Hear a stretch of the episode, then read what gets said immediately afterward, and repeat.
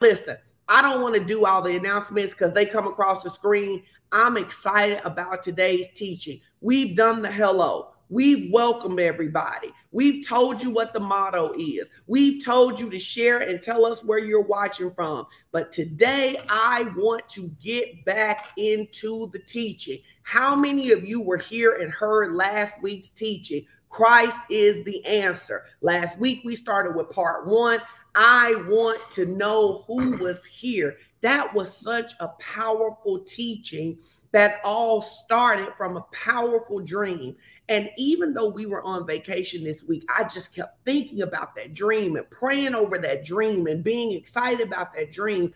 And even on yesterday, I got back home and I had to call Pastor Cynthia and I said, I got to tell you about this dream that Pastor Edwin had because it is such a powerful dream. And then she got excited about it. And we began to talk about the different things that the dream um, a dream means and what Jesus is saying to us and what he desires to do that. I love it. Courtney put it in the comments. Come on. Ivy put it in the comments. We need all of you. Number one, keep sharing, keep commenting, tagging your folks that you don't normally see. But I need you to put in the comments, there's a Christ for that.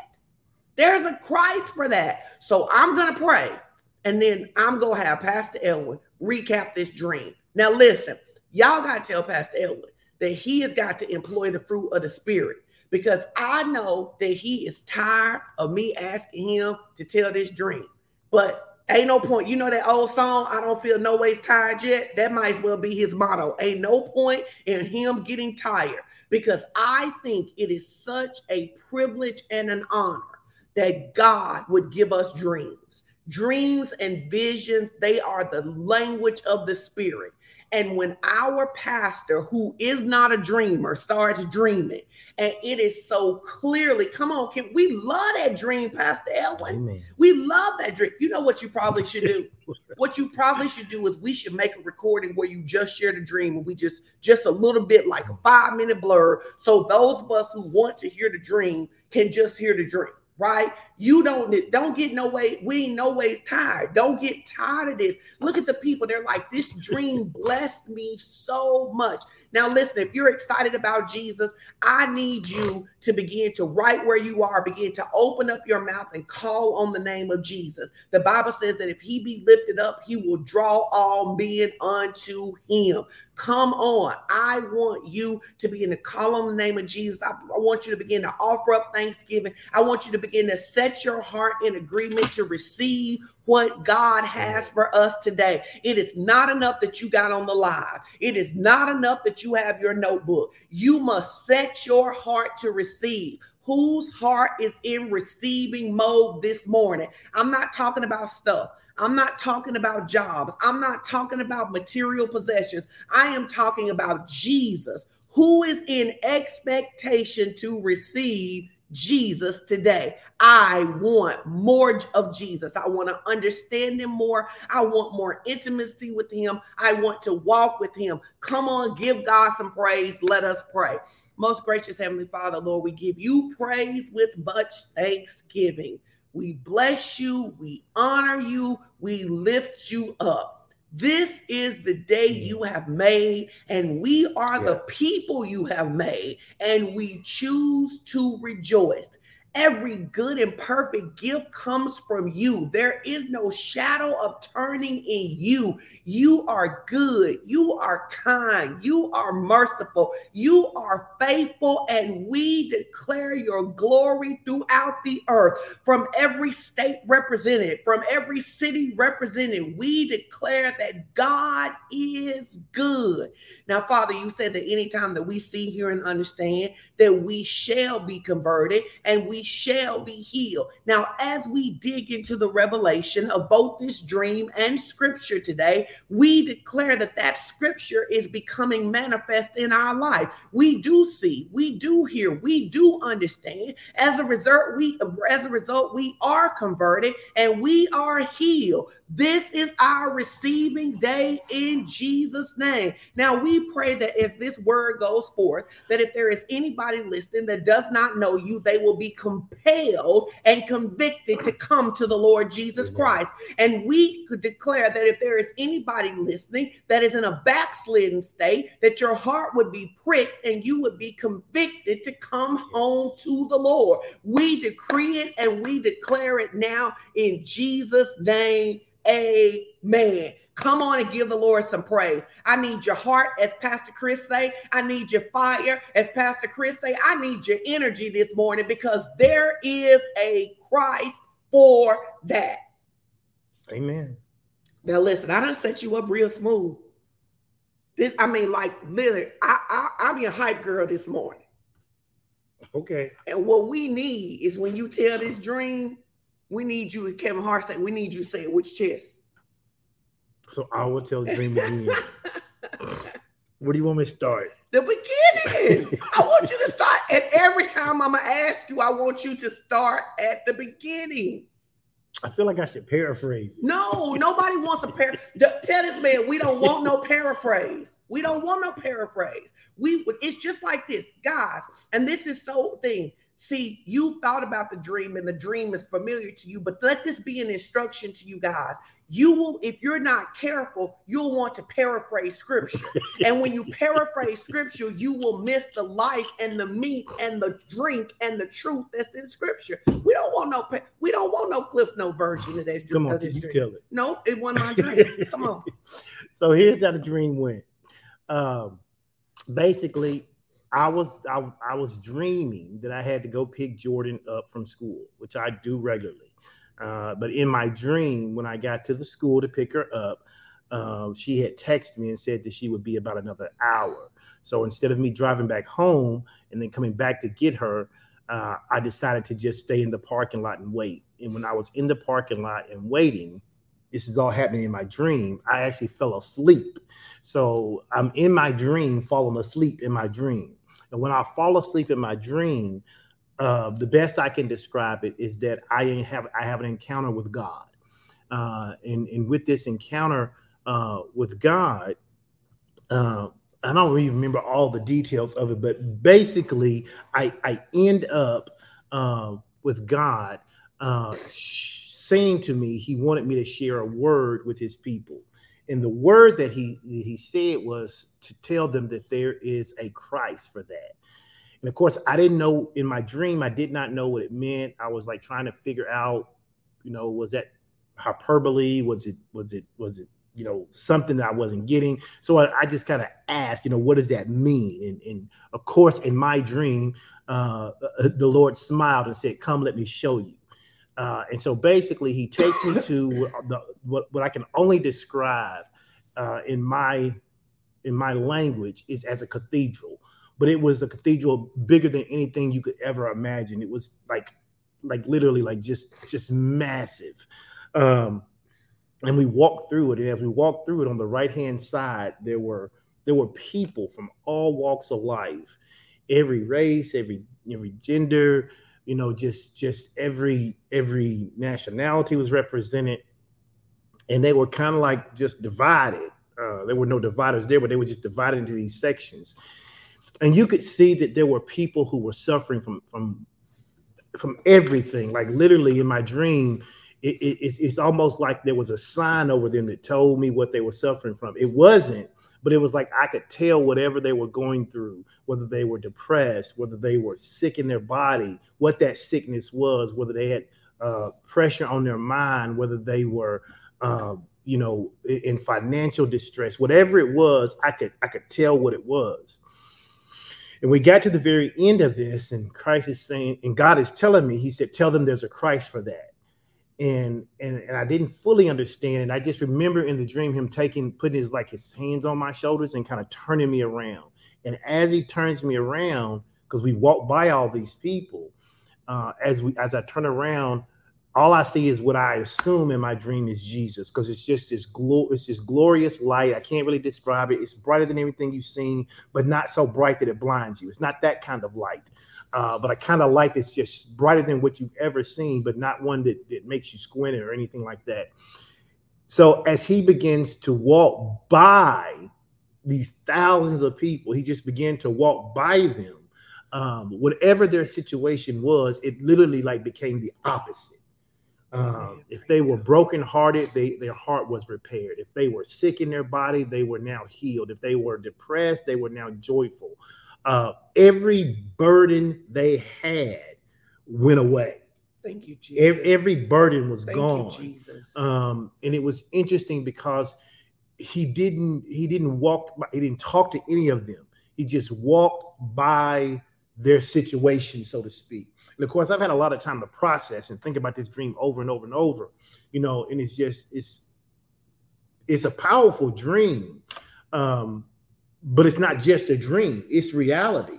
It's, it's really our reality. You know, we read the scripture last week in Matthew where it talked about, Come unto me, all ye that are uh, weary and heavy burdened, and I'll give you rest, right? We read that last week. And, and I thought about that this week that that's really what that was that uh, just getting in the presence of the anointing, because we know that Christ is not Jesus's last name. Amen. We understand that, that that that word Christ means anointing, and Jesus was the Christ. He was the anointed one, God's chosen one, you. who Lord. carried the anointing with him. And as a result, um, you know, we know him as Jesus Christ. In the Bible days, they some of them called him Jesus, the son of Joseph, or Jesus of Nazareth. They called him different names. We know him as Jesus Christ because we know him as the anointed one who carries the anointing with him. Glory. And so it was literally like God was saying, Tell my people, I have an anointing for every burden that they have. Thank you, Jesus. I have an anointing for every problem that they're facing. I have an anointing for every situation that they find themselves in. And so that's why I guess the dream was just so powerful to me because it was it was literally God taking scripture and showing it to me in a dream.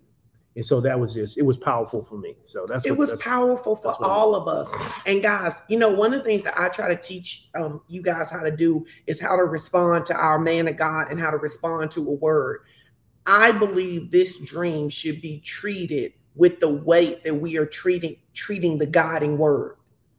I believe that this dream should be something we're meditating on, something we're chewing on. That anytime it looks like we're facing something that seems to be too big for us, that seems to be weighing us down, that seems to that that it is when we receive a word, it is our responsibility to put our weight on it. right.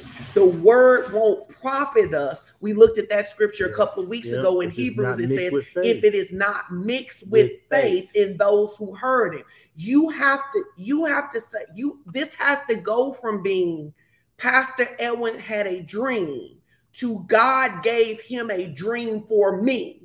And that dream is my answer for every situation. So it does not matter what I am facing. It does not matter how long I have been facing it. It does not matter how big it seems. There is a Christ for that. Mhm. You must begin to get so stared up in this room, in this word, that if a situation the size of, go- of, of a gorilla, the size of Godzilla seems to come into your life, out of your belly, you would begin to say, But there's a Christ There for is, that, right? there is. There is a Christ for that. This scripture is about alignment. It is about alignment. This dream is about alignment. It is about shifting our focus. Because if we're honest, many of us love Jesus, but he is not center stage.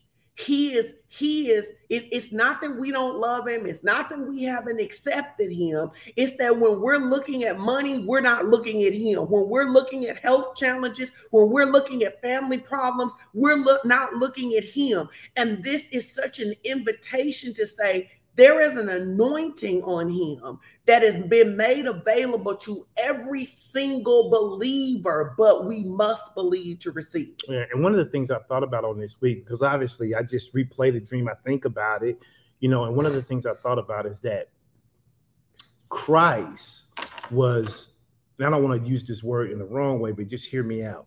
When he was walking past them, I won't use the word generic, I use this word. When he was walking past them, he was the same Christ who passed everybody, but he was specific anointing to their problem.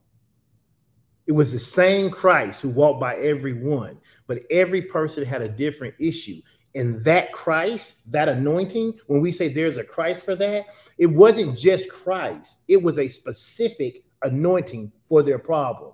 Jesus has the ability to be specifically what every single person needs. Absolutely. That it's not he's That's not good. a he's not a generic solution, is what I was trying to say. No, he's, he's not. He's not a generic solution. Jesus is a specific problem solver for every believer, for, for every person. But I use the word believer because again, we go back to talking about how when I when I when I was there, I was in a cathedral. And I believe you, you know, like you talked about that cathedral represented church. Well, what we know as church, the people in the church, we think sometimes that the words like this are for people who don't know Christ or people who are atheists or people who uh, have walked away from God. But this word is also for people who are still in the church, who still come to every service. They still pray, they still fast, they still give, they still serve, but they are still suffering. Their marriages are, are torn up, uh, their health is, is in shambles, their financial outlook is bleak. And, and God is saying, listen, you don't have to be in the house and be suffering. There's a Christ for that. There's, There's an anointing on, to break on. you through that is specifically designed for your problem, for your situation, in whatever you're facing. No, that's so good. I was really thinking about this. Um, we're going to get into some scripture because I want to. I wanted to I, you know, for me, I when we have a dream, when we have a guiding word, I want us to be able to find scripture to support that. It says, let every word be established by two or three witnesses. So we want to look at scripture, but I want you to understand this. And I, I need all of you, number one, to share this one more time on your Facebook page, on your story, to tag a friend. But I really want you to hear what I'm about to say to you. Jesus is everything. He is but he can only be to you what you believe he is. Mm. Jesus is everything, but he can only be to you what you believe he is. And I want you to understand why. In the beginning, when God creates man, he creates man in his image and his likeness. That's what scripture says, right? He says, We're going to make man in our image, man in our likeness, and he's going to give them dominion over the earth realm. In order for Jesus to even get in the earth realm, a man had to invite him in, which is why God began to engage with Abraham to get Abraham to offer his son so God could get his son in the earth to deal with sin.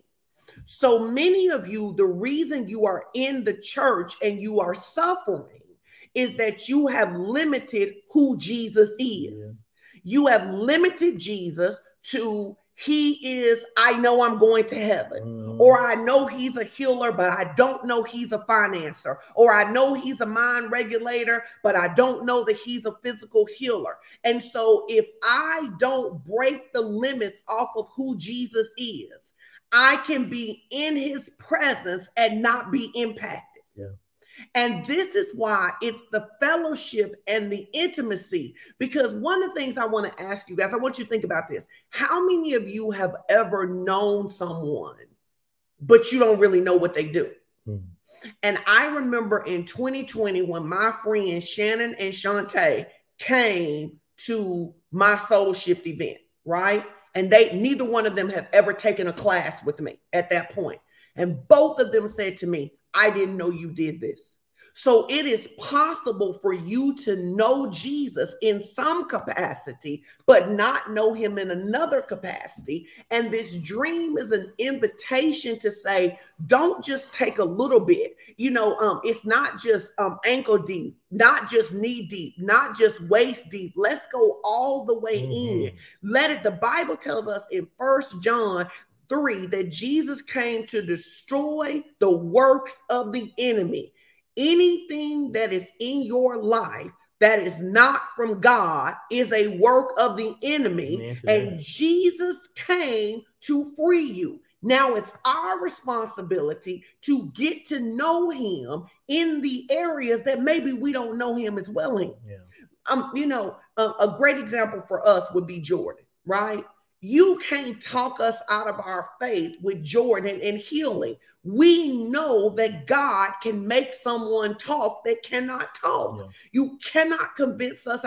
But many of you, you need to expand the experiences you yeah. are having with Jesus because you have limited him and given him access to one area of your life. And for many of you, you've really only given him access to your eternity. I have accepted Jesus as my Savior so I don't go to hell. But I want you to know that this anointing not only keeps you from going to hell in eternity, it will break every chain of hell off of your life right now while you on the ground, while you still around. Yeah. And you've got to stare your faith. Come on and just declare Jesus is Lord right now. You need to say that. Now, we can confirm this scripture, this dream with scripture. Let's look at Luke, look at Luke, the fourth chapter, the 14th verse in the easy to read version. It says, Jesus returned to Galilee in the power of the Spirit, and news about him spread throughout the whole countryside. He was teaching in their synagogues, and everyone praised him. He went to Nazareth, where he had been brought up, and on the Sabbath day, he went to the synagogue as was his custom he stood up to read, and the scroll of the prophet Isaiah was handed to him. Unrolling it, he found the place where it is written, The Spirit of the Lord is on me, because he has anointed me to proclaim the good news to the poor. He has sent me to proclaim freedom for the prisoners and recovery of the sight for the blind, to set the oppressed free, and to proclaim the acceptable year of the Lord's favor. Then he rolled up the scroll, gave it back to the attendant, and sat down. The eyes of everyone in the synagogue were fastened on him, and he began by saying to them, Today, this scripture is fulfilled in your hearing. Mm-hmm. Now, Jesus goes to the synagogue and they bring him the text, the scroll from Isaiah, where in Isaiah says there's going to be a Messiah that's going to come and he's going to do these things. Jesus begins to declare that he is anointed. The Spirit of the Lord God upon him, it has anointed him. And we need to understand the purpose of the anointing is not tinglies. The purpose of the Holy Spirit upon us is not feel good emotions. The purpose of the anointing uh, of the Holy Spirit on us is the anointing to break every chain because in fellowship with God, every chain is broken. Y'all ought to give God some praise for that right there, right? So, whatever your issue is, Jesus said to them, so he says to them, he reads the scripture, he rolls it up and then he gives it back to the attendant. They're looking at him, he's looking at them, and he says, This day, this scripture is fulfilled. He says, What Isaiah was prophesying about, I have now come to become. How many of y'all know that was thousands of years ago? Yeah. And, and, and the great part of that, you know, if you begin to study that out, you understand that that entire scripture, him reading from that scroll, he was reading from the scroll that described what we know as Jubilee to them. And we know that Jubilee happened every so many years. And, and, and Jubilee was an opportunity that if people was in bondage financially, they got the, they got out of their financial bondage. If they were enslaved to somebody or indebted to somebody, they got free. And if you understand what Jesus was saying, what he was saying to them is, you no longer are going to have to wait for for freedom for you're not going to have to wait for rescue for jubilee to happen. Today jubilee is being fulfilled in your ears because i am your jubilee every single day and so when he read that, he was trying to get and that's why it infuriated them. They understood what he what he what he was saying, but they was like, wait a minute, how are you telling us you are Jubilee? We know Jubilee is it means freedom, it means nothing missing, nothing broken, it means peace. How are you telling us you are the peace? But that's literally what he was saying. I am Jubilee. I am your answer. I, whatever bondage you are in, I have been made manifest to destroy the works of the enemy. And I mean, it's, it's such a powerful thought when you think about he wasn't just reading, The reason he was reading that particular scroll is because he was trying to let them know, I am your Jubilee. I am your Jubilee. In, in fact, if, if, in the vernacular, he was saying it like this You've been free. You've been free. You've been free since I showed up. I was manifest. The reason I left heaven to come to earth was for one purpose it was to destroy the works of the devil. Every work he had ever done, my job was to undo it. I am here to undo it.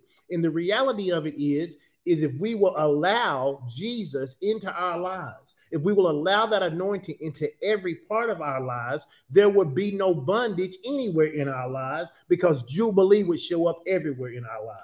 Man, that is so good. You know, when you were saying that, you know what I thought about? Our deliverance is not a long range plan. Yep.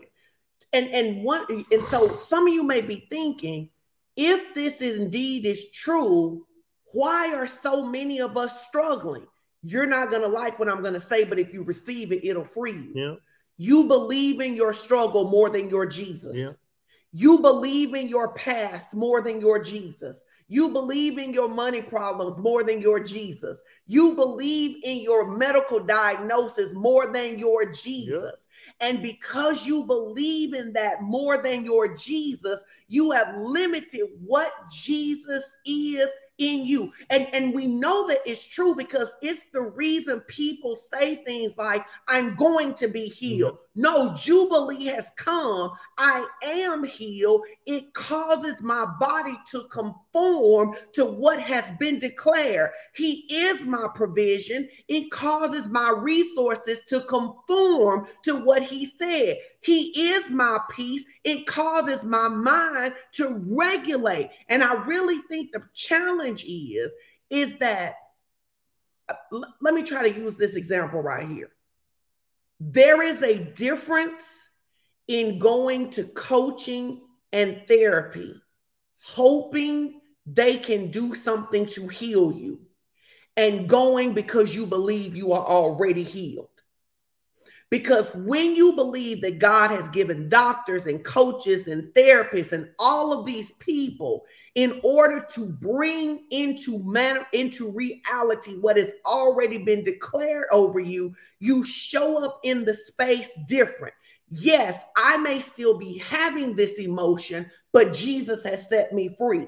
Yes, I may still remember these memories, but Jesus has set me free. So I began to put my relationship with Jesus on top of my problems, and I begin to put my relationship with Jesus underneath my problems until they smush my problems and I am walking in freedom. Yeah, Jesus is always going to be what you believe him to be. He is. And we, we see this in scripture because the Bible says that Jesus went to a particular town, and the Bible says he could not do many works there. Now, now, it what was was that because Jesus was limited in that particular town? No. Was it because he, he was low on power that day? Not at all. Was it because he didn't he forgot how to heal and deliver and cast out demons? Not at all. The Bible says he couldn't do many many works there, many miracles there because the people didn't believe he could.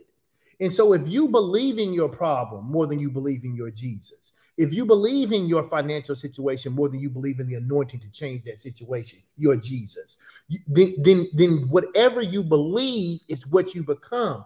And that is a difficult mm. thing for mm. people because they don't want to hear that. They want to hear, no, no, no, I love Jesus more than my financial problems. No, because you are you you you in your if you are if you could strip away all of the protection that you're trying to use to say uh, what you're saying, your heart would would show you.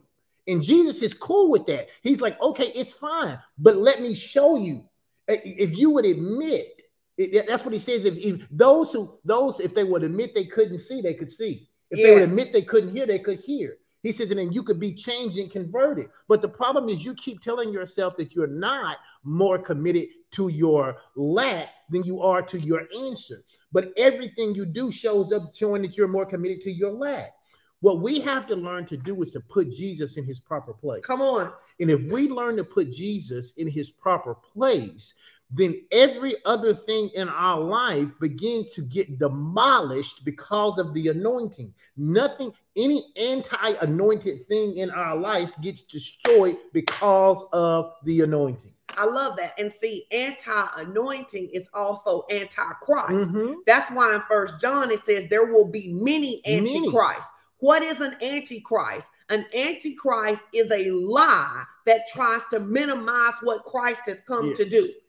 Antichrist is the lie that says you always have to struggle with anxiety. It is the lie that says you always have to struggle with identity. It is the lie that says that you have to struggle with lust. It is anything that contradicts what Jesus Yes. said. And what we need to do right now, I feel this by the Holy Ghost, is that there are things the Holy Spirit is bringing up to us right now. Things that we have exalted above Jesus and we have made, they are anti-Christ operating in our life. So while we say we have accepted Jesus, we have these little antichrists that are running rampant. And today we need to kick them out of mm. our lives.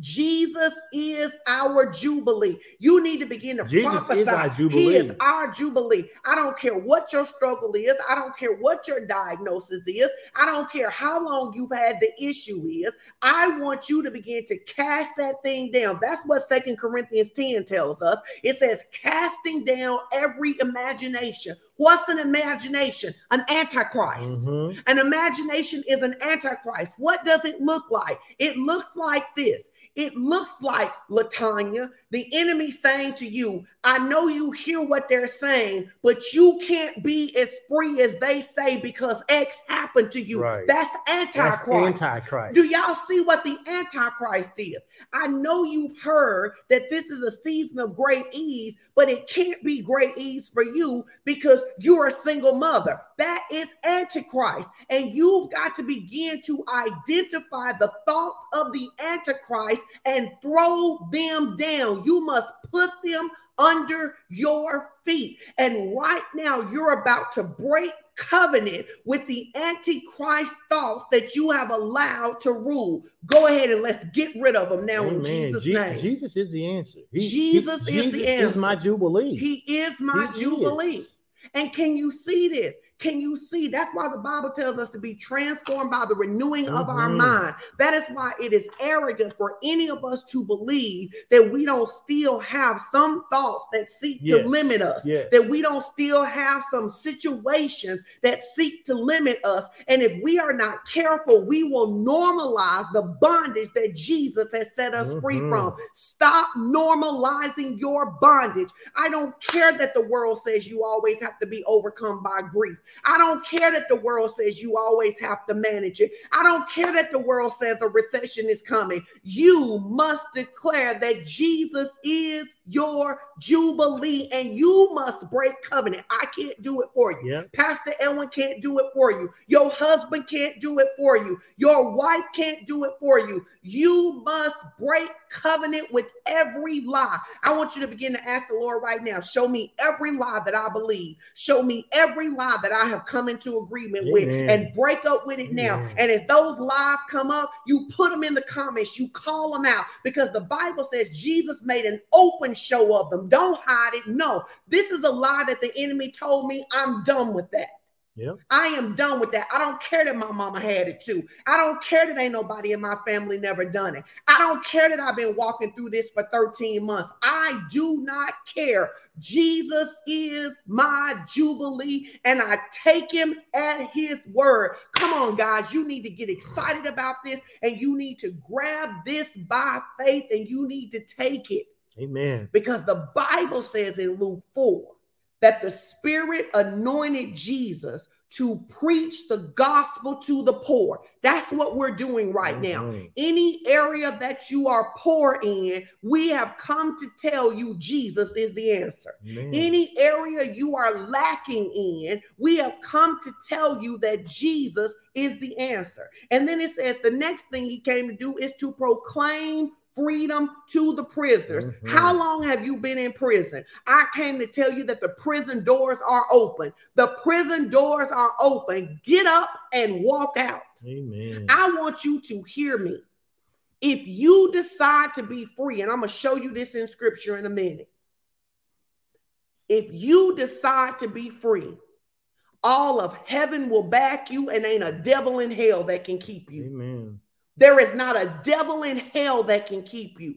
There is no generational curse. There is no lie of the enemy. There is no diagnosis. There is no credit report. There is no job market report that is big enough to keep you if you move towards Jesus. Amen.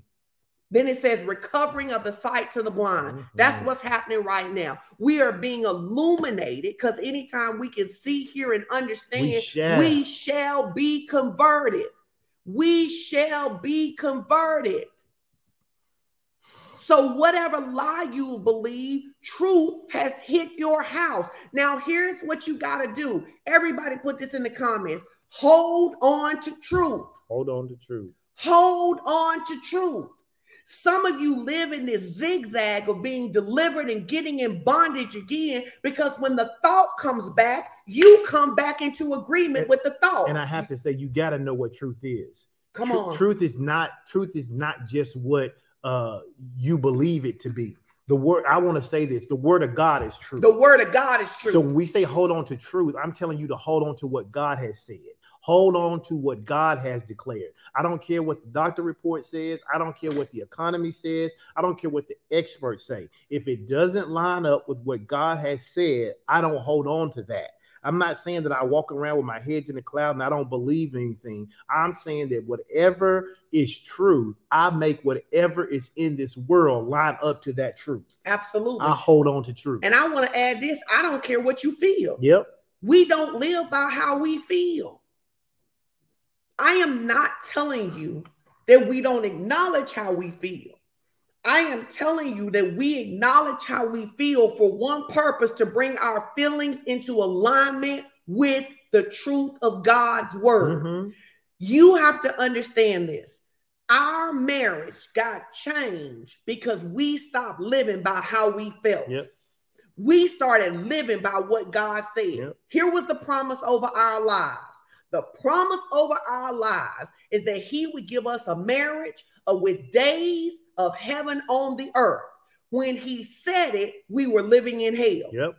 when we said when he said it it did not look like it was obtainable but what we did was we stopped living by how we felt Mhm. Many of you are so consumed by what you feel. Here's what I mean. You eat right when you feel like it. Mm. You you exercise when you feel like it. You read scripture when you feel like Mhm. it. You come to the huddle and prayer when you feel like it. You do what you feel and as long as you do what you feel, the enemy will boss your life.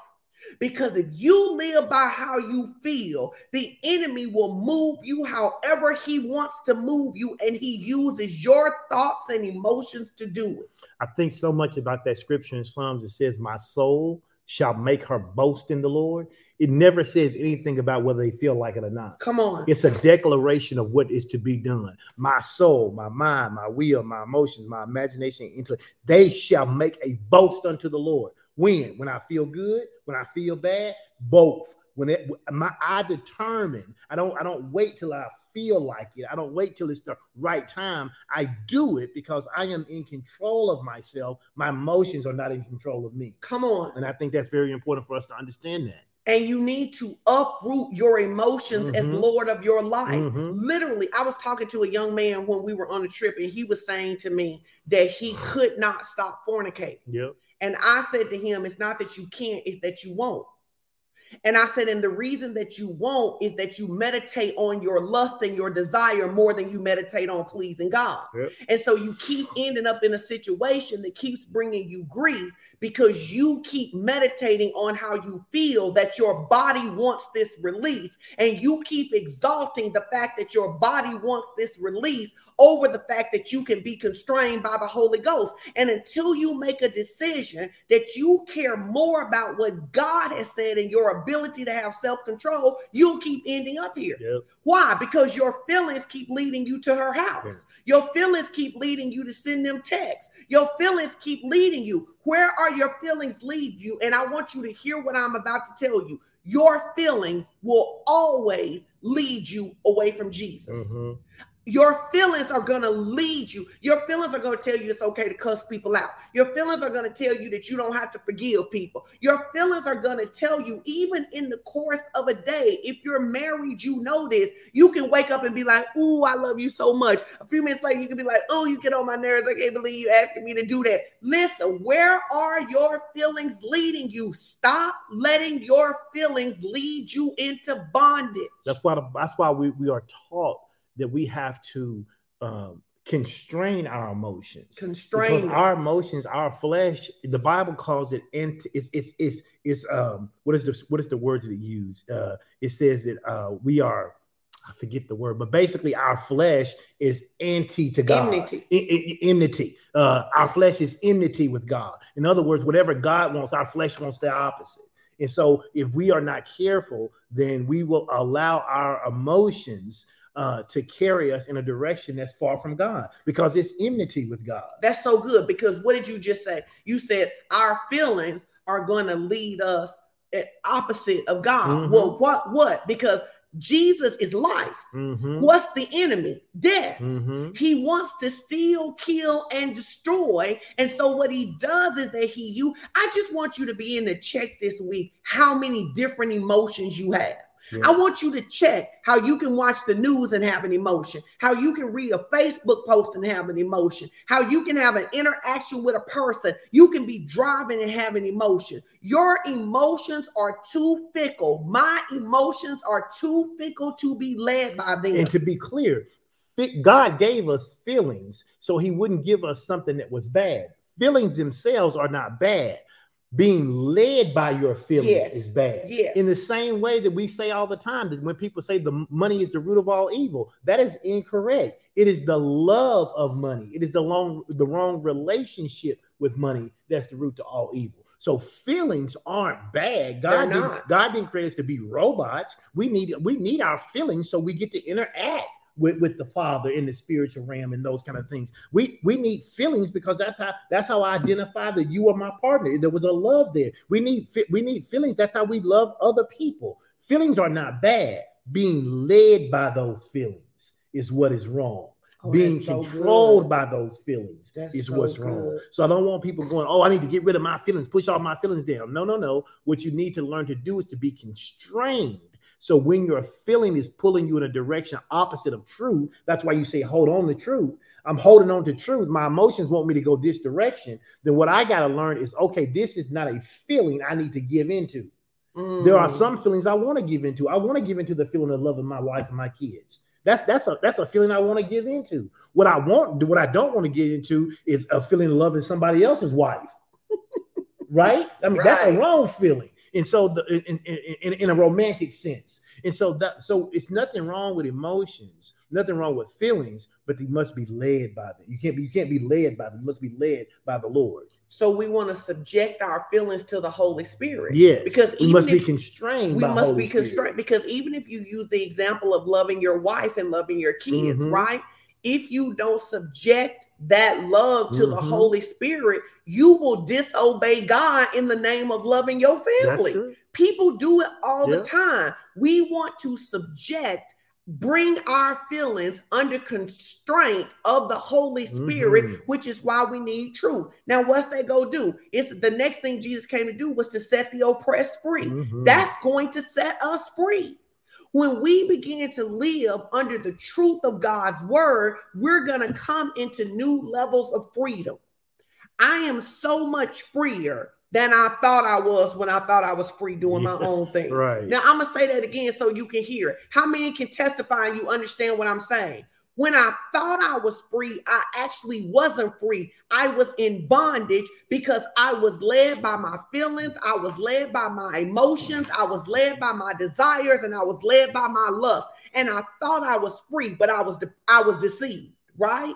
And as I have submitted my life to the Lord, what I find is that I am more free than I have ever been before. Because how many of you were people and maybe you did everything you was big and bad enough to do, but you also felt the consequences of it. You also felt the guilt of it. You felt the shame of it. You felt the destruction from it. Man, freedom is found in Christ. It is not found in just living without restraint and doing what we want to do. And, and and here's the thing, I am freer now than I was last year. Come on. And that's not even about doing something wrong. It's just that as you walk with Christ, he reveals a things that you may not have even known about yourself that if you allow him to have access to he'll free you in those areas so our freedom is progressive we ought to be more free this year than we were last Come year. on. So my freedom ain't just about whether I'm out here wilding out. Because I think sometimes people think, well, I ain't out here wilding out. I ain't doing drugs. I ain't having sex. I ain't robbing. I ain't stealing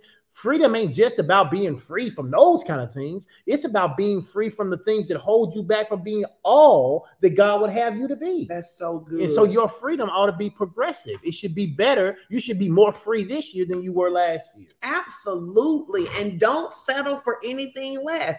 And then you need to understand that the last thing Jesus came to do was to proclaim the time of God's favor. We receive God's favor through Jesus Christ. Amen. We don't receive favor because we do everything right. We receive favor because he did everything right, right? So this word anointed, this word anointed, it is a Greek word that means kiro. It means the Holy Spirit consecrated Jesus to the Messianic office and furnished him with the power to administer the office. Now, this is so good because all it means is just a fancy way of saying what we've been saying, which is that Jesus has set me free. Set me free. That God not only created himself in flesh and put his spirit on top of himself to free us, but he gave him all the power that was necessary. So God is not trying to conjure up the power to get you free. Mhm. God is not looking for a new breakthrough or a discovery to get you free.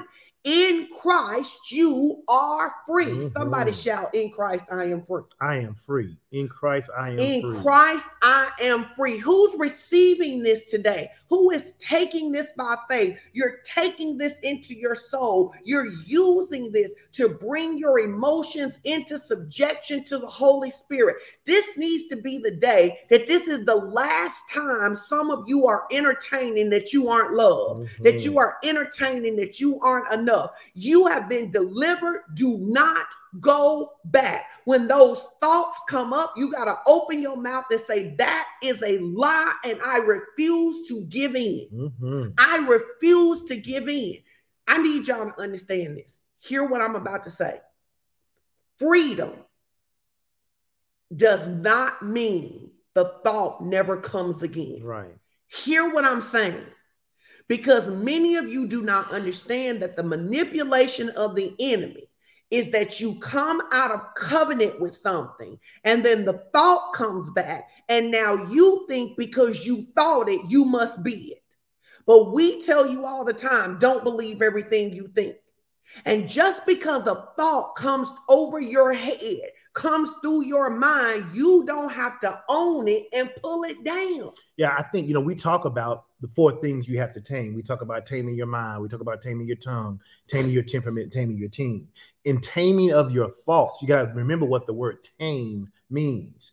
It, it and you think about it. I think about it in terms of the dogs that we have. Right, we have two dogs, and they've been trained. But there are still times that they have impulse control issues about doing certain things. Mm. Well, when they do that, we don't we don't say, "Oh, well, they're not trained." We remind them of what they are supposed to do. And so, if they are, if we're working on impulse control with the dogs, then when we get ready to give them a treat, we give them a treat and we sit the treat in front of them, and they cannot move until we say so. What are we doing? We're taming that impulse control. That is what needs to happen. The Holy Spirit is our constraint. He is the one who tames those thoughts. Doesn't mean the thought doesn't come. What it means is when I get the thought to give her a call, to go over her house late at night, to do something I ain't supposed to do. When the thought comes, I tame it, right? I I I, I say, nope, th- that is not Christ-like. That's my flesh trying to lead me astray. I hit the pause button. I do all the things we've talked about in order to tame that thought. It doesn't mean that the next night the thought won't come again, but I keep taming it. And when I uh, when I tame it over time, what I'm doing is I am lessening its ability to pull on my impulse. And that's what when people say that they're drawn away by the what the lust of their own flesh, how are they drawn away? It's that's an good. impulse. It's an impulse. Most of the sin that people create is on impulse. They, they somebody say something to you, you cuss them out on what? Impulse. You, you, you see some money that is not yours and you you you think you want it and you take it and you it, what you do it on what? Impulse? Most of people who are who actually are trying to live for god they are doing things wrong based on impulse. And so if you learn to tame your thoughts then you learn to tame that impulse. It doesn't mean the thought doesn't come it means that you learn to overcome that thought Man, you've been giving us good stuff. I've been I mean, thinking about this. No, no, you've been giving us good, but I, I, want y'all to think about it. I want I want you to think about it like this. Here's really what happens for a lot of people in the thinking feeling cycle. You think a thought. The issue is not that you thought it. The issue is you start to meditate on mm-hmm. it. You start to cycle that thought, right? I, I'm gonna give you an example. This has happened to everybody on this live you have been in a situation where something happened and at the time it did not bother you. And then somebody else said to you, Did you see how they looked at you? Did you see how they said that to you? Did you read their tone in their email? And now something that initially did not bother you at all because you begin to meditate and cycle. Well, what did they mean when they said that? I you know what? You right. That tone did seem a little funky. And then what you do is that when you get in that meditation cycle, instead of saying, I don't care. I wasn't bothered by it in the beginning. So even if they meant something by it, I don't care if they meant something by it or not. I choose to still feel the way that I felt. No, no, no, no, no. You then call somebody else who was in the room and say, Babe, did you notice? I felt like she looked at me funny. I felt like one of the kids was extra disrespectful. And then before you know it, your feelings have taken you into a state. And that is how people end up missing the mark. But if you can do it in the negative, you can do it in the positive. So just like you could meditate and keep reading that text, looking for the tone. Keep reading that email looking for the tone. Keep rehashing that. You could do what the Bible says and think on whatsoever things are pure, whatsoever things are true, whatsoever things be of a good report. This is why this part about taming your thoughts is so important because it is impossible to live free with an undisciplined mind. Amen. That's why we talk. That's why we encourage you. We don't just say it because we we don't want you to have anything else to do. We say, hey, you ought to be reading that guiding word. Why? Because you're meditating on it. You know, I get it. That's why you've asked me so many times to talk about the dream. It's, it's you know, it's it's because every time you hear it you get a different piece of it because you weren't you didn't experience the dream. Well every time we read a piece of scripture we get a different uh, piece of it because we we weren't the authors of it. It's a, it's living. God gives us something more to it. And so if you can meditate on something in the negative direction then you can meditate on something in a positive direction. Meditation works because it's cycling those thoughts. And so if you learn to cycle the right thoughts, you learn to have the right behaviors. You learn to have the right behaviors, you learn to have the right actions. The right actions will lead you to the right destiny. And all of those things that we, we, we, we've talked about for years, but it begins with you learning how to tame those thoughts and you tame those thoughts by holding on to truth. I love what you said about that. You got to hang on to truth. You got to hang on to truth. But let's say I want to give y'all a practical example. Let's say you struggle with fornication or you struggle with pornography, right? And what happens is the thought comes and you begin to meditate on it and you begin to take the memories. But what if you begin to interject and you begin to say, no matter how much my body wants that, I would not dare dishonor the Lord like that. Mm-hmm. No matter how much my body may crave that, I would not minimize the work of Christ like that. What if you imagine that in this room that you having so much illicit sex that you're not supposed to be having? You imagine that Jesus was sitting there. There are things you can do in your own mind to retrain your behavior. You know, one of the things I love Jesus has, and I, I say it because I've said that to somebody one time. And and the truth of it is Jesus has to have some importance to you. If Jesus and I mean, if, if Jesus doesn't have importance to you, you don't care that Jesus is sitting there while you're doing what you're doing. Oh wow. I mean, I mean, and it's just truth. true. If you're not, if Jesus is not top of mind, if he's not, if you have not put him in a place of reverence, if Jesus doesn't mean that much to you, you can do whatever you do because it just doesn't mean that it, it doesn't mean that much. And so I, I had I had to, I had to re- when I was talking to people, I was saying that to them, and I started saying the first thing you got to do is you got to make Jesus important in your life because because you because here's the thing you might would do it with Jesus there, but would you do it if your mama was there? Mm. Would you do what you did? Because you esteem certain people in your life. So I say to them, who who have you esteemed highly in your life that you wouldn't do that in front of? Whoever that is, place Jesus above them. And then once you've done that, once you can get to that place, then you wouldn't be doing some of that stuff you would you would do it. Uh, Here's a great example. We were laughing about this the other day. You know, whenever when the boys were little and we used to take them to the barber shop, right? Mhm, Um, the barber would always tell people not to curse in front of us. mhm, mhm. And I would always say, if you curse in front of Jesus, who am I? Yep. If you'll curse in front of Jesus, who am I? If you'll do it, but I think it goes to your point that for many of us, Jesus is an abstract construct. He's a hi- he's a historical deity that we've read about and that we think we need so we don't burn in hell. But other than that, how much importance have we placed on it? I, I said this the other day on my Facebook page. There is no scenario that I am not your wife. Right. I remind I, there in any scenario, I'm your wife. I am weighing my decisions by being your wife. Mhm. So I might be in a situation where it could be easy to say something that seemed flirty, but I'm your wife. Right. And so because I'm your wife, I'm not going to do that. How important is Jesus to you? That's the question. How important is Jesus to you? Because when Jesus becomes important to you, you will rearrange your life. You. We can tell who's important by how you rearrange your life. yeah. We know that having kids does not in itself require the rearranging of everybody's life. Everybody But do it. everybody don't rearrange their life for their children. Right. But if your children are important to you, you rearrange your life. If your spouse is important to you, you rearrange your life. Some of you could just stop and ask your que- yourself this question Is Jesus as important to you as your job is? Mm. Because you will rearrange everything to make sure you get that paycheck. What will you rearrange in your life to experience the freedom has for you? Tell your neighbor you got to move some furniture. Mm. You got to move some furniture. You need to rearrange. You need to redecorate, right? I want to give you guys two examples. I'm gonna take one. Pastor Edwin's gonna take one. We're gonna talk over them, but I want that you got to move some furniture, guys. And and this is two examples of moving some furniture right here. So there are two places that we see this. That when this dream that Pastor Edwin saw, that God turns him and he sees Jesus, and as Jesus is walking by, people start to get free, right? I want to start with Jesus meeting the lunatic. All right.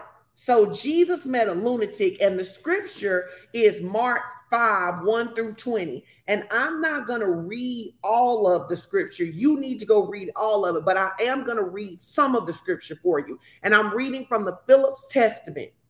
This is Mark 5, starting with verse 1, right? It says, So, so they arrived on the other side of the lake in the county of the Gadarenes. As Jesus was getting out of the boat, a man in the grip of an evil spirit rushed to meet him from among the tombs where he was living.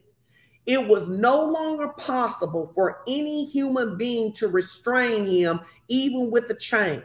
Indeed, he had frequently been secured with fetters and lengths of chains, but he simply snapped the chains and broke and, and he had simply snapped the chains and broken the fetters in pieces. No one could do anything with him. All through the night, as well as all in the daytime, he screamed among the tombs and on the hillside, and he cut himself with stones. Now, as soon as he saw Jesus in the distance, he ran and knelt before him, yelling at the top of his voice, What have you got to do with me, Jesus, Son of the Most High? For God's sake, don't torture me. I really like this scripture right here. I like this scripture right here because it shows us Jesus's response to mental illness. Mm-hmm. This man don't just have a little anxiety. Listen, this dude is what we would call cray cray. He is cray cray. As the old folks would say, we would say Junior is crazy as a road lizard. Listen, they can't, it says no man can do anything with him. They could not chain him. They could not fetter him. I had to look it up. Fetter is when they tie to your feet. Mm-hmm. They could not chain him. They could not fetter him. In one in one translation, it says, and they couldn't keep any clothes on him. Mm-hmm. He screamed all day long. And I want to speak to a parent who has this as an issue. And he was a cutter. Mm-hmm.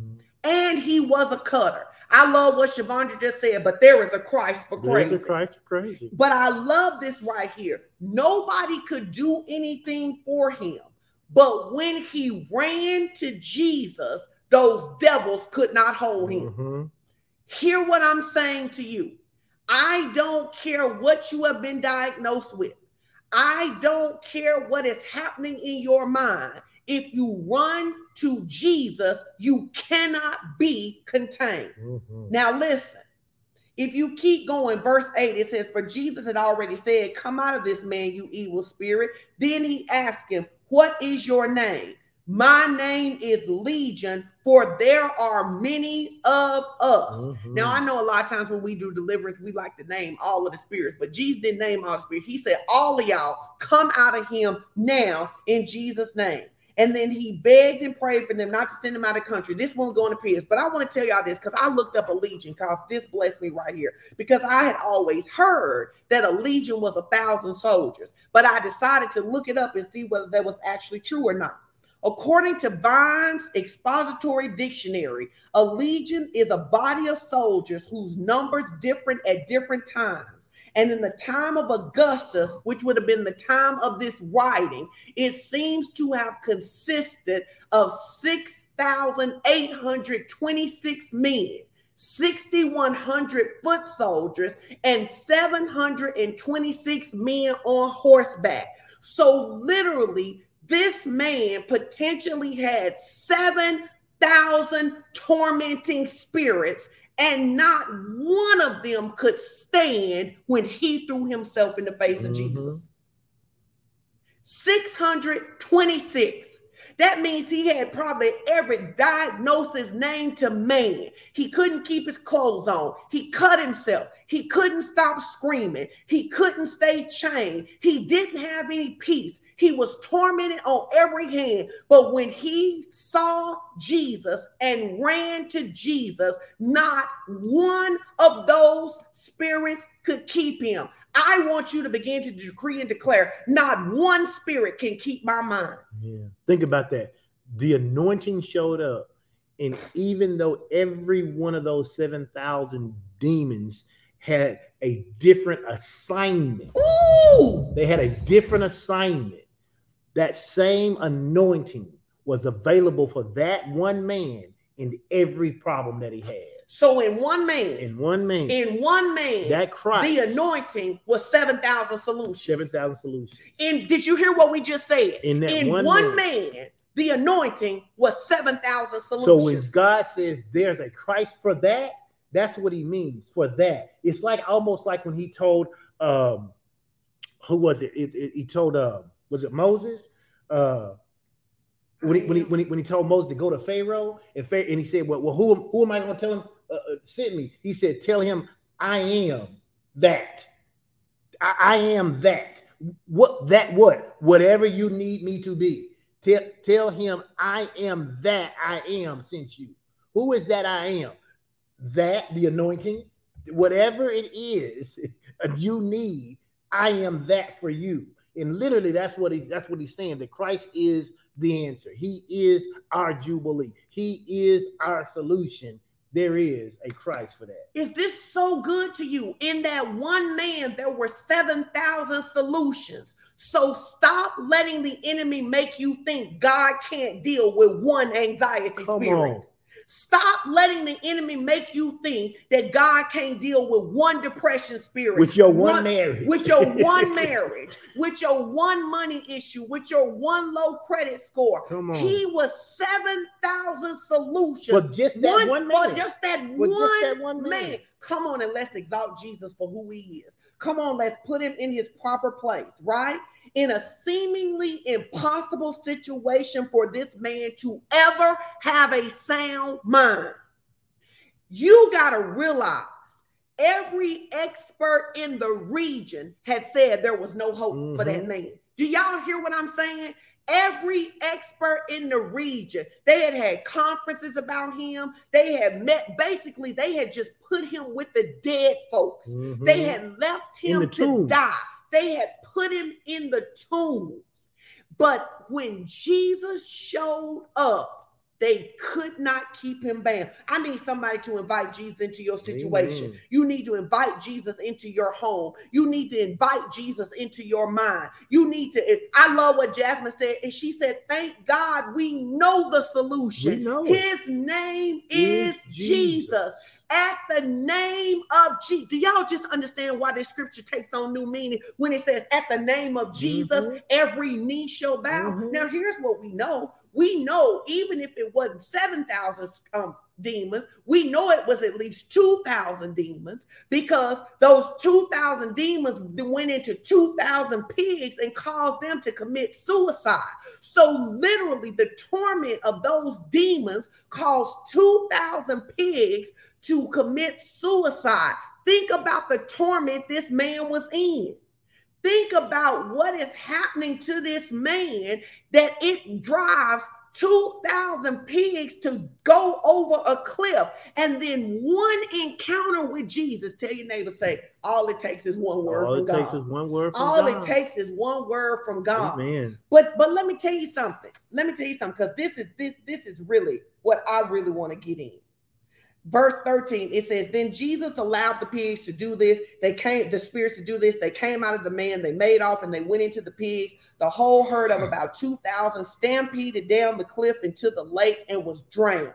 The swineherds took to their heels and spread the story in the city all over the countryside. Then the people came to see what happened. As they approached jesus they saw the man who had been devil possessed sitting there properly clothed, perfectly sane, the same man who had been possessed by legion, and they were really frightened. Mm. This totally trips me out when I read this. They were scared of him when he was crazy, and they were scared of him when he was sane. Mm. This man literally the scripture tells us he can't keep his clothes on. He's cutting himself. He's breaking chains. He's hollering and he's screaming. Mm. But when they show up and the man is in his right mind, they are afraid of him because they don't know Jesus. What do you want to say? Because I saw that well, smile. Well, when I when I think about that, when you read that, and I'm sure what you said is 100% true. I was just thinking though that in our own personal lives, it says the same man who had been possessed by legion and they were really frightened. They were frightened because they had gotten so used to seeing that man tormented. Sometimes, sometimes in life, people get so used to seeing you go through what you're going through that when you accept Jesus and make a change, they still afraid of you because they don't know what you've become because they've been so used. Some of your family members don't know what to do with you because they've been used to you being so emotional. They've been used to you being so crazy. They've been used to you ne- ne- being the one in the family never to have. But now that you've come out of that, they don't know what to do with you. Why? Because they're afraid because you don't look like what you used to. And I was thinking, man, here is this man who had legion, who was cutting himself. He, he I, am a, I, in my in my mind, he don't even have the scars anymore. Because when Jesus does something, he does it all the way. Well, you, so, I so would say he don't have, the scars because so, he got clothes. He don't, he, don't, he, don't, he don't have the scars anymore. He's properly dressed. He is sane in his right mind, but yet they are afraid of him. Why? Because they don't know what's happened to him. Because as you said, they don't have a revelation of, of what this Jesus really can do. And they're like, how is it possible for somebody to be like that and now be like this? And that ought to be how radical our change is when we encounter God. The people who knew us as crazy, say, how in the world can that can, can Strick now be like this when he used to be like that? So it was just a thought I had when I was reading through that. No, that's so good. I want you to invite God to do a radical work in your life. To do a radical work in your life. No, no. I want you to say to Jesus, I want you to say, Jesus, I appreciate the incremental change but I want something radical in my life. You you you can set me all the way free because you realize that one of the reasons that Jesus has the piecemeal freedom to us is our capacity and desire to be free. But I believe it's 80 people on here today that's like, no, you can do something radical in my life. You can make me the testimony. You can make me the reason they're astounded. You can use me in my city. You can use me in my neighborhood. You can use me in my family. Come on and do something mm-hmm. radical in my life. I don't need no peace policeman. See, when you go to therapy, you got to go to so many sessions. But God, I'm inviting you. Go ahead and give me about 100 therapy sessions in about 15 minutes. Go ahead and do something radical in my life. I am open for it. And then you got to be careful when God does something radical that you don't people like the people people.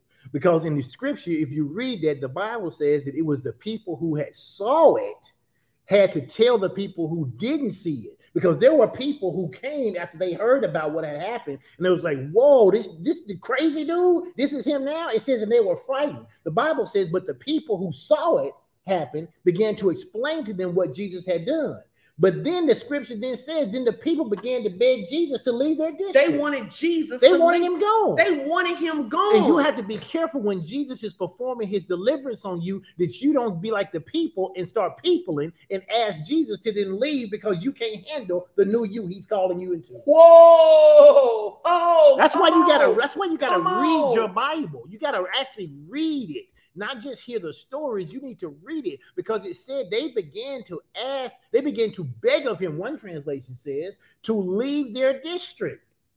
They was like, You can't stay around here. You can't, this is too much. You gotta go. And I'm gonna go back to something I said at the beginning. Do you know why Jesus left? Because man has authority mm-hmm. in the earth.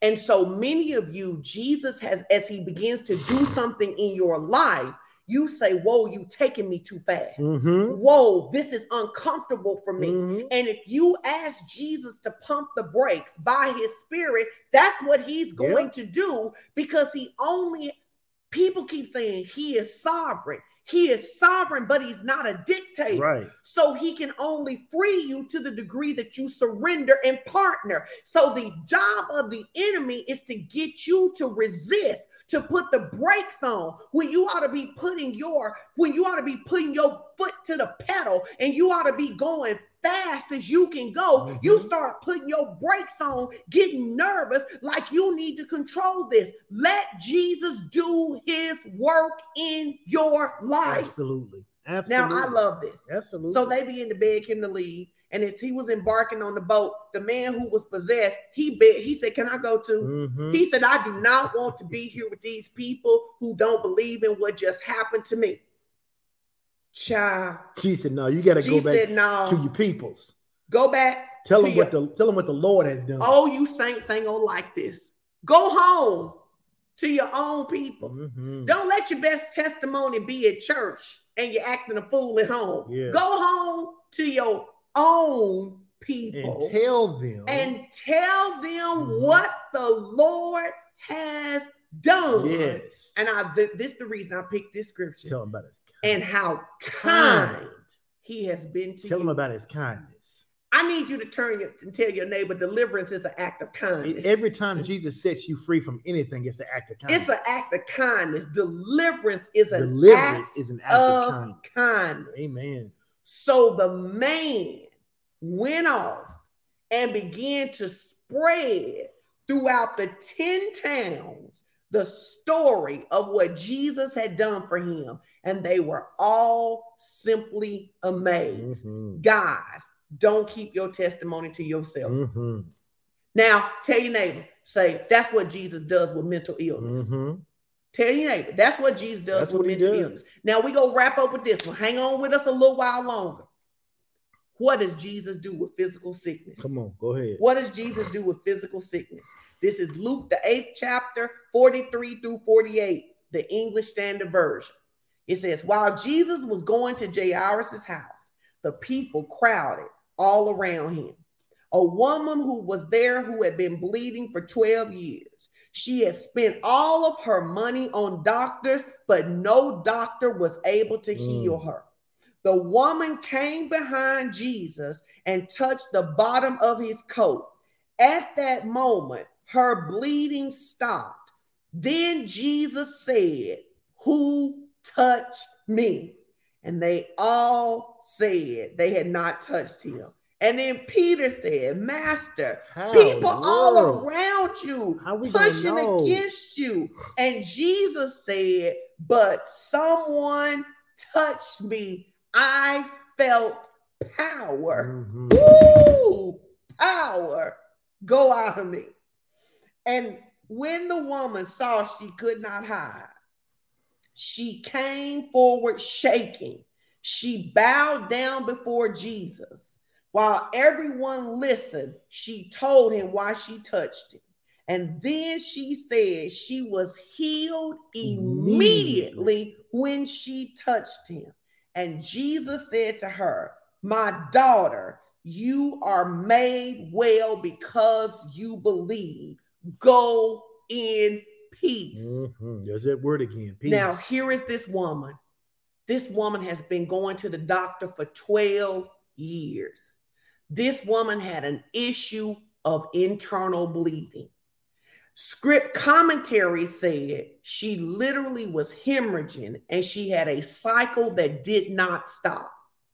She had, you got to understand that in the time that she lived in, it's not the time that we lived in now, Right. live in now. No. As a woman who was bleeding, she was not even supposed to leave her home. she shouldn't have even been inside the city. She was supposed to be outside the city gate She put herself at risk by just being coming there. to touch Yes. Jesus. But another translation said that she said, If I can just touch him, I will be made whole. Mhm. Tell your neighbor there's a touch and there's a touch. Mhm. There's a touch and there is a touch.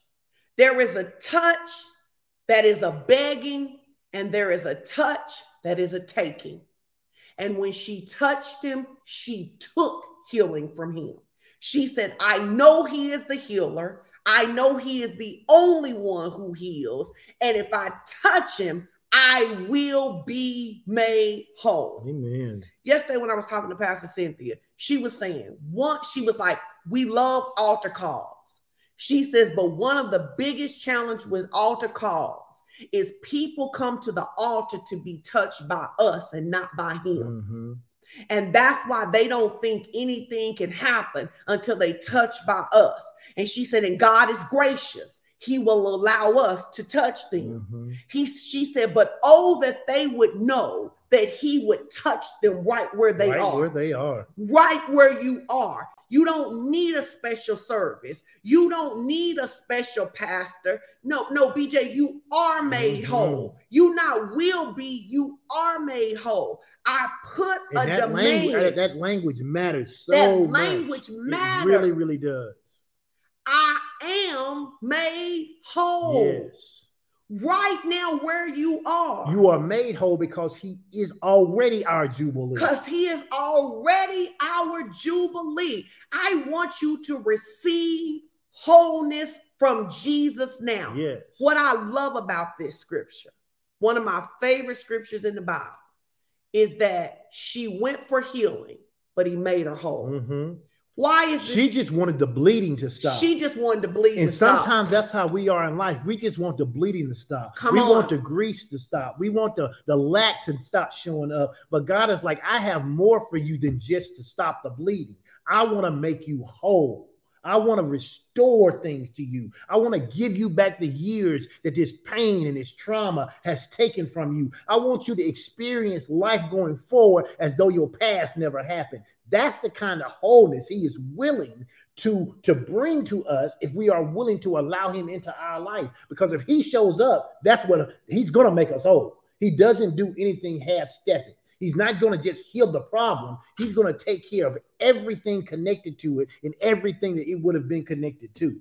He's he's not just a healer, he is a whole maker. he, he does it all. He's a whole maker. he takes the pieces and he makes you whole. Yes. Now I want to teach you how to receive from Jesus. Even if nothing in your physical reality has changed, your soul must take this as truth. Your you don't I want to use Kimberly Dennis's testimony. Kimberly Dennis went to the hospital. And when she was in the hospital, they gave her a bad report about her stomach. She reached out to me and I sent her, you know, my favorite guy, T.L. Osborn, is who I'm going to send about healing. As she's in the hospital, they're telling her all this stuff that's wrong with her stomach, right? Mm-hmm. And she's taking everything they're saying and she's putting what Jesus said on top of it. That's how you do it. When she comes into the hospital, they're telling her basically they don't know what they're going to be able to do about this. They don't really know that they can do anything about this. They think she potentially is going to have a pro uh, she is going to have a problem forever. But here's what happens.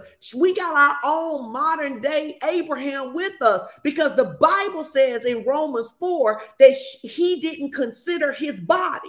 So she is in the hospital. They want to do surgery, but God has told her something else. She's laying in the hospital. She's attached to machines. She's got people making reports. Probably even well meaning people are mm-hmm. saying, Kim, just get the surgery. Mm-hmm. It'll be better. But even with the machine beeping, checking her blood pressure, monitoring her heart, even with an IV in, she is saying, Jesus has made me whole. And even in the face of great adversity, her body begins to conform to what Jesus said. And now, what they think can't be fixed without surgery, they fix without surgery. Yeah. And God gives her some instructions to ensure it doesn't happen again. That's what go in peace means. Yes. It means go in peace means he's gonna give you instructions don't to not end up back here again. That's why when he says to the woman who gets caught in adultery, yep. he says, Go, go and sin, no more. more. He says, not only does he, this is how he makes us whole does not Jesus not only wants to deal with the money issue today, he wants to deal with the mindset that keeps causing you to be broke. He not only wants to fix the fight between you and your husband today, he wants to deal with the mindset that keeps causing you to end up here. Baby, let me tell you something. Jesus is our Jubilee, and I do not care what you are facing. I do not care what you have been tormented by. I do not care what you have been diagnosed by. I have come to tell you on behalf of heaven that you have been set free. Take your freedom by faith. Yeah, that's no cap. That's 100. Take your freedom yeah, by faith. Absolutely. Absolutely. Take your freedom by faith. Yep. As I was, we were studying these scriptures last night. I was reminded of when Caleb was a little boy and when Caleb was sick and he was throwing up but even at, in, in, in between each of the hurls, he would say, and he was little. Too. He was little. He was probably four years old. He would say, But I'm still healed. See, somebody needs to say, But I'm still free. But I'm still at peace. But I'm still delivered. But I'm still whole. You got to take it by faith. You cannot let the enemy use your thoughts to make you think that Jesus is a lie. You got to cast down every anti spirit, anti Christ spirit, and say, But I am whole. My mind is regulated. I am free, and I reject every lie of the enemy. Some of y'all need to throw them off. I'm gonna give y'all three points and we out of here. Amen. I'm gonna give three points and we out. You can go ahead and put in the comments what you're getting from this today. Number one, you want this. You must recognize Jesus as the Christ. Mm-hmm. He is the Messiah who is authorized to set you free from the dominion of the enemy. Mm-hmm. You must recognize him as the Christ. There are a lot of people all over this world who recognize Jesus a lot of things, but they don't recognize him as the Christ. And if you don't recognize him as the Christ, you cannot be and free. you got to know what that word Christ means. That word Christ is just, it's not, I keep saying it, it's not his last it's name. not his last name. It is the anointed one. Jesus is the anointed one who carries the anointing. you must You must recognize the anointed one who carries the anointing with him. Amen. Number two, you must come to him. What we see in both of those instances, when the man was tormented He in his mind, to and when the woman had an issue of pushed blood, through the crowd. she pushed through the crowd. So tell your neighbor, run and push, Run and push. run and push, run and push, But come to him. but come to him. I don't whatever wherever you are in whatever situation, you cry out to him. You come to him. There are some of you where you're standing right now. You need to come to him in the position of your heart. Yep. Jesus, I've been separated from you. Jesus, I've had barriers in my life between me and you. Jesus, I have resisted you, your truth. Jesus, I have accepted lies, but today I am coming to you. He has already made freedom available, but you must come to him acknowledging that he is the only one who can free you. Hear Mm. what I'm saying? If a pastor works, it's because of Jesus. If a Mhm. coach works, it's because of Jesus. If a doctor works, it's Mhm. because of Jesus. How do we know? Because we know that people go to doctors and they don't always get healed. Facts. People go to coaches and they don't always get transformed. People go to churches and nothing changes. But the Bible says it is Jesus, it is Jesus that has redeemed us. Yeah. Number three, you must put a demand on the anointing. Yep. What does that mean? That does not mean you yelling at God. Nope. That means you must expect the power to do what power does. Mm. You must expect his power to do what power does. Which is to do what? Just Change change, you you. every Listen, time. when you turn your light switch on, what do you expect to happen? The lights to come on You expect the lights to come on immediately. immediately. When you crank up your car, what do you expect to happen? You, you expect it to come on immediately unless you're driving a hoopty. But yes, you expect it to come on immediately. You have to have an expectation that when you encounter Jesus, you don't come begging, you come receiving what he did, and your deliverance is not a long range plan. That's it. It is now. Amen. My deli- somebody ought to type that in the comment section. My deliverance is not a long range plan. It is now. It is now. My deliverance is not a long range plan. Now, listen. It is now. You may want to give your life to Jesus after that, baby. If your life don't belong to Jesus after that, honey, I do not know what is wrong with you. You need to give your life to Jesus. Some of you is backslidden as the day is long. You need to come on back home to the Lord. You need to put it in the comments. I'm accepting Jesus. I'm coming back home. Many of you need to be partners in this ministry. You know this is your church home, and the Lord is telling you this is your church home. Many of you, you have disconnected from the Holy Spirit. You need to reconnect to the Holy Spirit. But I feel an anointing to pray for healing wherever your body is hurting, wherever your mind is tormented. Touch it now. Mhm. Tell it to go now. And then check your body and begin to testify. Send that anxiety out the door. Send that depression out the door. Send that perversion out the door. Send that lying tongue out the door. Send them bad knees out the door and take your healing and begin to testify about what the Lord has done in your life. Amen. Hallelujah. Hallelujah. Glory to God. Glory to God. I need somebody to touch their body. I can feel it right now. One of the things that I like, there are two places in the body that the Lord really uses me a lot, in his knees and back. So touch your knees, touch your back. But today I also see deliverance from stomach issues. I see deliverance from head issues. I just see total life healing for you. Take your healing now. And if your pain was at five and now it's at one, or your pain was at 10 and now it's at three, or now it's gone, you need to testify. If your mind was racing and now it's at peace, you need to testify about what the Lord has done. You need to move that wrist and see what you can do that you Mm. couldn't do before. Move that ankle, stand up, see if you can touch your toes. Turn your body, do what you couldn't do before, check your hearing, check your eyes. We have had over five people in this ministry, at least five people that the Lord documented. has documented mm-hmm. that the, their doctor, their eye doctor confirms that they no longer need their glasses. And we've had two or three people that their vision is getting better and better. Take it now by faith and testify. Glory to God. Amen. Glory to God. We love y'all so much. Yep. We, we love y'all. We do. We love y'all. I know we got some testimonies.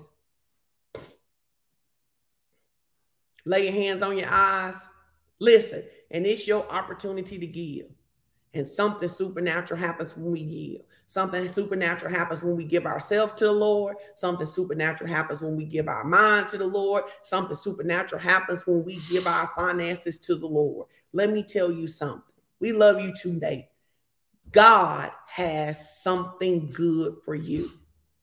You can give through Givelify, Push Pay, Tithely, Text to Give, PayPal for our international partners. How many y'all want to shout out Pastor Edwin for telling that dream again? Because you know he got to come back telling next week. Y'all know we ain't done with this. It's so much meat in this. I'm gonna tell y'all what Pastor Cynthia told me, and I think everybody should do this. She said Edwin's dream is literally the summary of Jesus's three years in ministry. Mm. She said, read the gospels and see how Jesus touched people and expect that everywhere you go. Amen. Amen. Everywhere you go, read, read the Gospels. You know what your reading should be this week? The Gospels. Read this story about the lunatic. Read it in the different translations. Read this story about the woman and see this dream is just a summary of what Jesus did in the earth and now what Jesus wants to do through us. You know why? And that's the key. It's what he wants to do through us. He wants us to be those walking individuals who's walking by and sharing his anointing with others so they too are set free. Absolutely. Because we're going to do like Peter and John in that now that we've received, we're going to freely give it away. So you ain't just get healing today. Man, you got to go pray for somebody. You got to lay hands on somebody. You got to minister to somebody's mind because this is not just for us to sit back. This is for us to give it away. Amen. Listen, come to church this week. You know the announcements. Come to church. Come, come to Strategies for Success on Monday, Ed Talk on Tuesday, prayer and Bible study on Wednesday, uh, prayer on Friday. Come back here on Sunday with Pastor Chris and Elder Valley for uh, worship, and then join us again on Sunday morning at 9 30. we love you guys so much. So what put what you got in the comments uh, uh, in the uh, in the message in the comments, and if you have a testimony, and for those of you who were believing, a lot of times what happens is something will happen later. Come back to the message and say, "Listen, I looked up later, my head and stopped hurting." You got to testify about what God is doing. And just because life. you don't feel it this moment, don't don't let your mouth talk out talk out of what you have what you've declared, you know, because there have been times where something, when I was, we, we talked about this, where something didn't happen that moment, and then people will use their mouth to go, Well, I guess I didn't get healed. No, no, no. If you if you received healing, you got it. I'm healed. It may take your body a moment to catch up, but you're healed. But I'm healed. But you're healed. And don't let your mouth say something different. I need y'all say I'm healed. We go in with that. I'm healed. I'm healed. I'm delivered. I'm set free in Jesus' name. That, that's why we ending this thing. I'm healed. I'm delivered and I'm set free in Jesus' name. We uh, Brent, Brenda Jones, that's right. There is a Christ for that. Amen. All right. We love you guys so much. Share this message with somebody. Go preach it to somebody. Go mm-hmm. lay hands on somebody. Get somebody free today because Jesus, there is a Christ for that. We Amen. love y'all.